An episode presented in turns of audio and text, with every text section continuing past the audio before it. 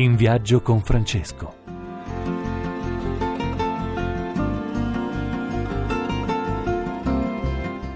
Buongiorno cari amici, buona domenica. In viaggio con Francesco da Assisi dalla postazione Radio Rai, con me in studio Alessio Antonielli. Buongiorno a tutti e buona domenica.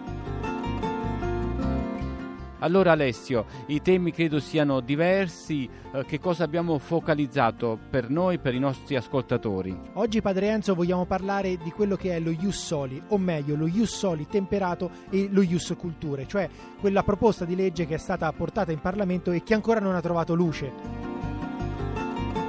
Beh, mi pare che la luce veramente non c'è perché c'è una grande discussione nel paese, alcuni tentano di far arenare la legge, altri di promuoverla. Cerchiamo di capire invece che cosa la Chiesa, Papa Francesco, sta dicendo su questo tema. Papa Francesco ne ha parlato in diverse occasioni, all'udienza generale del mercoledì, ma anche agli interventi dell'Angelus domenicale. Ma il documento in cui è contenuto in modo più puntuale ed esplicito il pensiero del Papa è sicuramente il messaggio che il Santo Padre ha dato alla prossima giornata mondiale del migrante e del rifugiato. Il titolo di questa giornata è appunto Accogliere, proteggere, promuovere e integrare i migranti e i rifugiati, Padre Enzo. Beh, intanto tu hai citato un documento importante perché questo è un messaggio vero e proprio che il Papa ha scritto e ha donato all'opinione pubblica per sensibilizzarla. Però ci sono dei gesti che il Papa ha fatto che sono ancora, direi forse, più forti e penso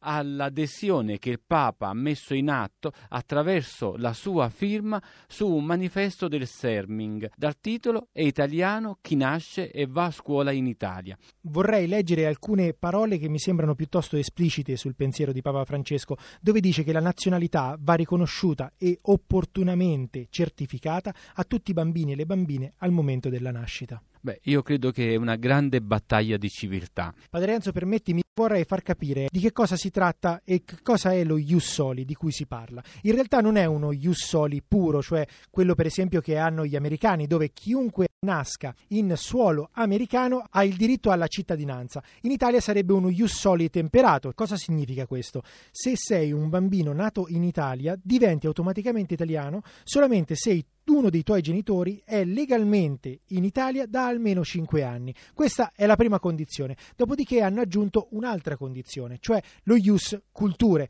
Cosa significa lo ius culture? Vuol dire che un ragazzo arrivato in Italia entro i 12 anni o nato in Italia deve aver frequentato le scuole italiane per almeno 5 anni e superato almeno un ciclo scolastico, cioè o le scuole elementari o le scuole medie. Bene, questi sono i dati. Io vorrei leggere l'attenzione di Papa Francesco su questo grande tema alla luce di un'affermazione biblica tratta dal profeta Isaia, che dice così: Si dimentica una madre del suo bambino? Anche se una madre si dimenticasse, io non mi dimenticherò mai. Ecco, questa è l'attenzione di Papa Francesco, che in fondo rivelare la paternità e la maternità di Dio verso ogni persona. Però su questo tema vorrei salutare, e l'abbiamo in linea, il professor Mimmo De Masi, non ha bisogno di presentazione. Buongiorno, buona domenica professore. Buongiorno, buona domenica anche a lei. Allora, io vorrei così non farti una domanda. Tu sei un grande sociologo, esperto, l'Italia sta vivendo una questione molto forte, sta dibattendo una questione molto forte, il Papa è intervenuto diverse volte.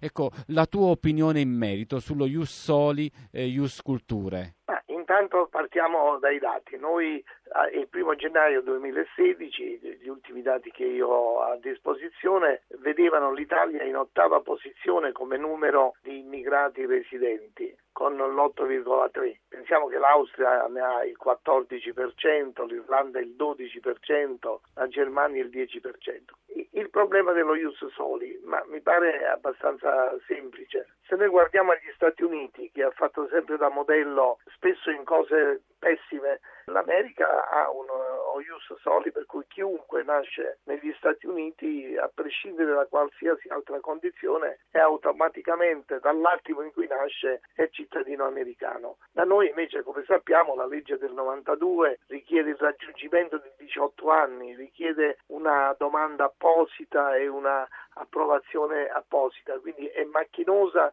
ed è pensata proprio per escludere il più possibile, quasi nella speranza che entro i 18 anni di età questo ragazzo, questo bambino, questo giovane se ne vada. Il nostro progetto di legge, quello che sta, è in discussione attualmente, sì. utilizza tre parametri, non uno, cioè ci vuole il ius sanguinis, il ius soli e ius culture, perché la legge stabilisce che il cittadino deve avere genitori italiani, essere nato in Italia da immigrati che risiedono da molti anni nel paese e che abbia frequentato la scuola italiana. Quindi noi siamo particolarmente attenti a mille sfumature prima di concedere questa cittadinanza come se la nostra cittadinanza valesse dieci volte più della cittadinanza allora io mi, mi domando no? tu hai espresso in maniera molto chiara la questione qual è la difficoltà perché questo non avviene in Italia? Ma perché in Italia risiede il Papa, ma non risiede il punto di vista, il modello di vita e di comportamento che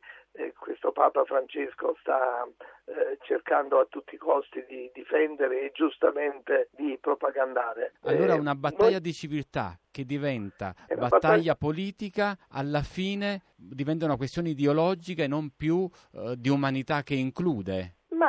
Italiani quando non avevano immigrati, eh, quando gli immigrati erano 20 anni fa, erano lo 0,5% della popolazione, siccome non aveva il problema, gli italiani si credevano tutti immuni dal razzismo. Si diceva sempre che gli americani sono razzisti, gli inglesi sono razzisti, noi invece no. Quando abbiamo cominciato ad avere il problema, e ripeto, ce l'abbiamo molto meno di altri, perché solo l'8% della popolazione di residenti immigrati immediatamente siamo diventati razzisti. In questo momento l'Italia è uno dei paesi in Europa più razzista. Ah, cioè, tu stai dicendo una cosa molto forte che stride anche con quella cultura cristiana cattolica che generalmente ha tenuto insieme il paese, ecco. Ma noi siamo stati ingannati da un fatto, di avere un elemento formale, cioè il battesimo, che ci ha fatto illudere che eh, essendo tutti battezzati siamo tutti credenti e tutti praticanti. Le cose sono completamente diverse.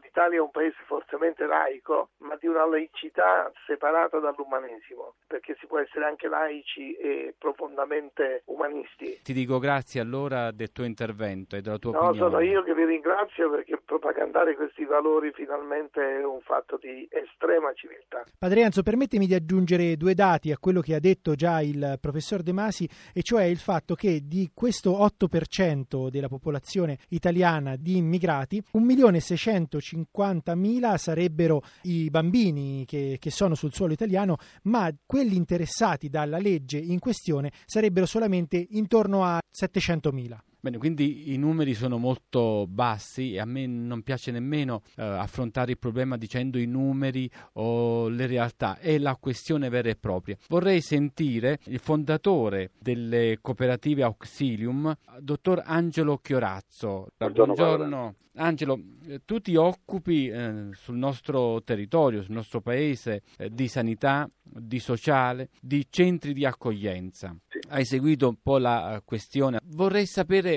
che ne pensi, quali sono le indicazioni e soprattutto quali voci tu registri in questi centri. Ma innanzitutto grazie per aver detto una cosa che per chi opera in questo settore è fondamentale, che non ci piace parlare di numeri perché sono persone, sono uomini, donne, bambini che hanno le esigenze che abbiamo tutti noi e quindi già ridurre a parlare di numeri è davvero una cosa triste.